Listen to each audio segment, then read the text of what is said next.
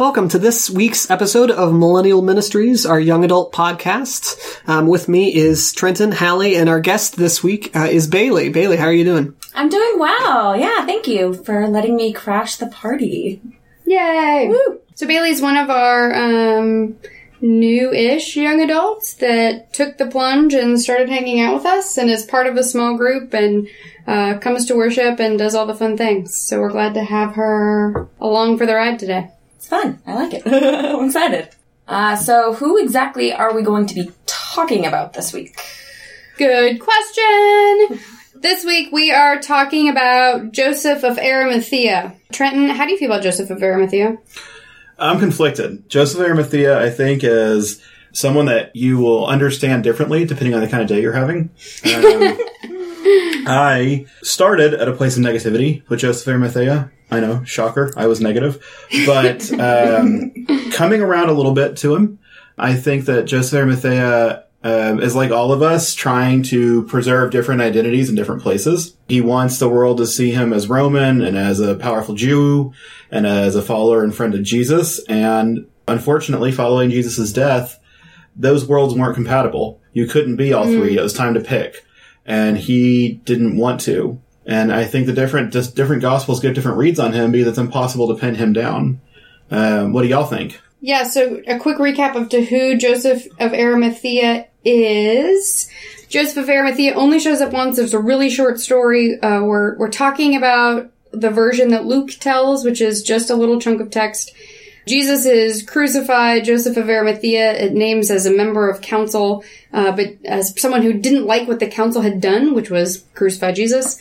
So he goes to Pilate after Jesus is dead and asks for Jesus' body, and he is the one that takes Jesus' body to the tomb to be buried. He is named as good and righteous in the Gospel of Luke. Um, and that is all that we know about him, is quite a bit, but it's just a small snippet of the story. And Luke calls him good and righteous in the same way that Luke calls Jesus good and righteous. Same words. So it's a, it's a high elevation that he gets. Even though I personally want to take that away from him. But So tell us a little about that, Trenton. Why are you cranky about Joseph? Yeah, why? I think because Joseph, I, I don't, I don't like the words that it uses. I think that when the Bible says that Joseph didn't consent to the crucifixion, that it leaves us wondering if he even opposed it or if he just after the fact was like, oh yeah, I was against that. Hmm. Um, because I think sometimes after things happen, we run really quickly to try and s- virtue signal our opposition or our favor for things, but when the rubber's meeting the road, we're nowhere to be found. And I mean, I, I can't say that if I was in Joseph's position, I would have done anything differently. In fact, I can pretty damn well say I would have been out there keeping my head down. Peter denied Christ. So I think that Joseph was like all of us and in the aftermath was trying to figure out how he can best live in this new world. And to do that is to be in an area without hope and to be in a place of, of trying to move forward. I don't like Joseph of Arimathea is not my favorite character, not my least favorite, but to be less cranky than Trenton. So our theme for Joseph of Arimathea is competing identities. We are um, interested in the way that Joseph he, he's both on council and both waiting expectantly for the kingdom of God, according to a couple of the gospels he's a disciple of jesus. We're not sure but there are values that are competing here identities that he holds that are competing here. And what do we do when that is the case? I, I suspect we've experienced that in some way. Uh, maybe not to the point of taking a body of a leader off a cross and finding a tomb for it uh, but you know uh, in other ways so um, what do we got guys we got some competing identities we can talk about I mean, yeah, my own, um, my own story, I guess perhaps is a little similar. My dad's a pastor, so I was raised as people would probably expect to be a certain way. You get the idea. um, and I love my dad. I love my upbringing. I'm so happy and thankful for the morals and the belief and the structure I have in my life. But when I was at college, and I would tell people that I was a pastor's kid, they would say like, I don't believe you, you know, mm-hmm. like you in no way seem like mm-hmm. you fit that sort of expectation and yeah, that weird kind of like butting heads. Like I don't, I can't Yeah. think of what I'm trying to say. Yeah, but like that's such a so like the college experience I think is such a good time for this just in that we have some kind of identity that we have existed with prior to that point, but when we get there, right, like whatever capacity if we if you went to college, like there's there's moments where you have to find your own identity. Mm-hmm. And if that is other than something you've always had, then negotiating how that gets formed and shaped is And the fascinating. Yeah, and the tricky thing too is I don't know if this was this Joseph's case, you know, but you know, it's, it's kind of the balance of yes, I am a Christian, and yes, I also do like to curse and do some liberal things, and I can be both of those things. Do you watch The Bachelorette? Um, I've seen a handful of episodes. You just had a Hannah B moment. I'm saying this on a podcast. I'm embarrassed. I'm, I apologize. when she says, Jesus loves me anyway. Let's go. Jesus. This is part of the Christian identity that, or the, just really the journey of faith, but mm-hmm. finding your identity in that spectrum that is Christian today is a mess, or maybe not a mess, but something that you have to work through. And I don't think that competing identities is necessarily just a Christian thing, right? Or just a serious kind of thing. You know, we adopt identities that we need to in any given situation, you know, and from things that are really serious to things that are really trivial. So, so just like a personal example for me and just on like the trivial side. So I'm a huge like nerd. I almost majored in physics. Um, I love numbers and uh, analyzing stuff. And, you know, I like the requisite, you know, nerd sci-fi things.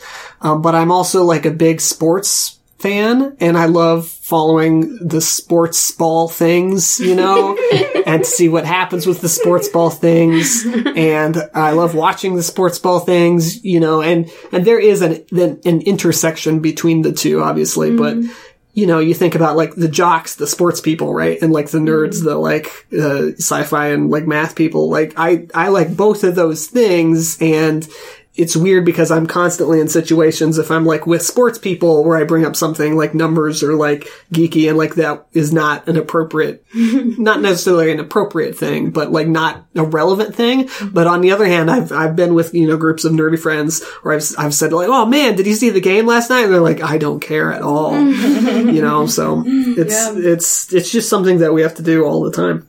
Yeah, it's so true. It's not huge take the body of Jesus things, right? Like it can be other things. I mean, even like I care about the environment. I try not to create a lot of waste. I don't eat meat.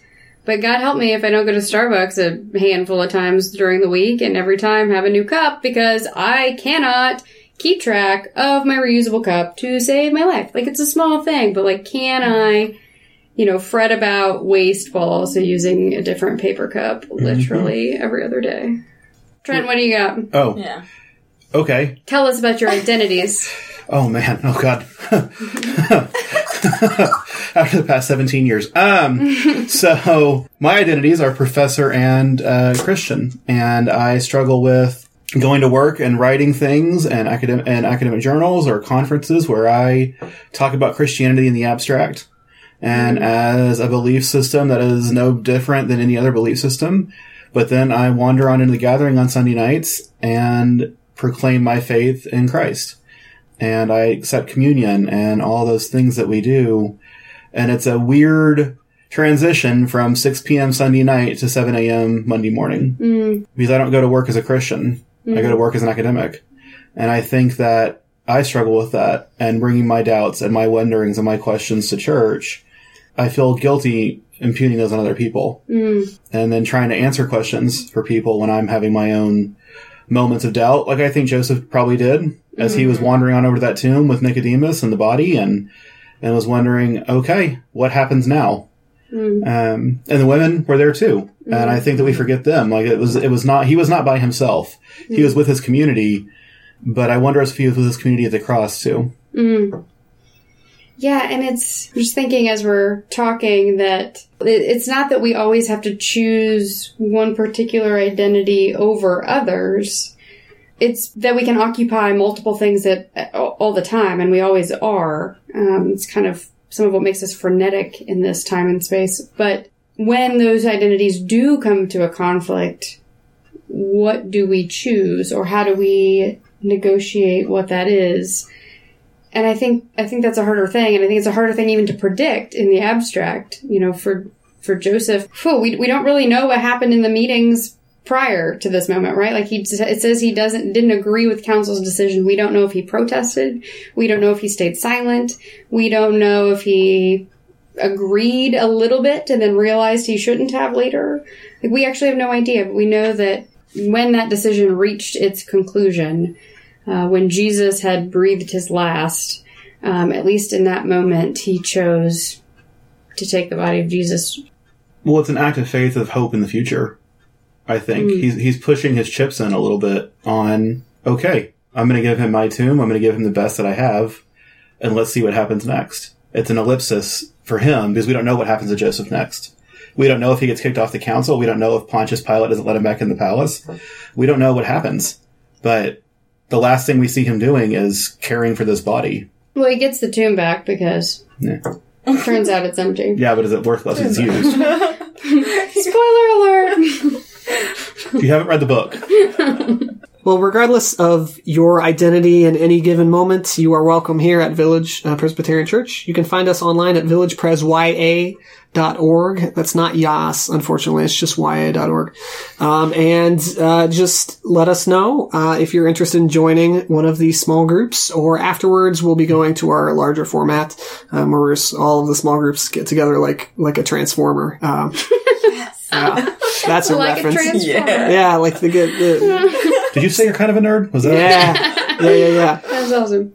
So I think the thing I love about what this young adult ministry has become is that these small groups, and even when we're all together in a big group, is that our young adults have maintained a space where we are honest about the identities that we carry and the things that we are struggling with about them and the things that we wish were different about them and the conflicts that we're, we're bringing that to each other. And I've, I've watched us all do that and it is, it's a holy space when that can happen because I don't know if Joseph had that. We, we don't entirely know. We know there are other people at that tomb with him, but that decision to ask Pilate for the body, we don't know.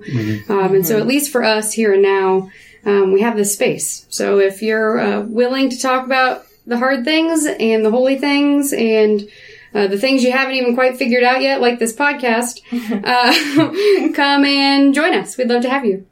Thanks for listening.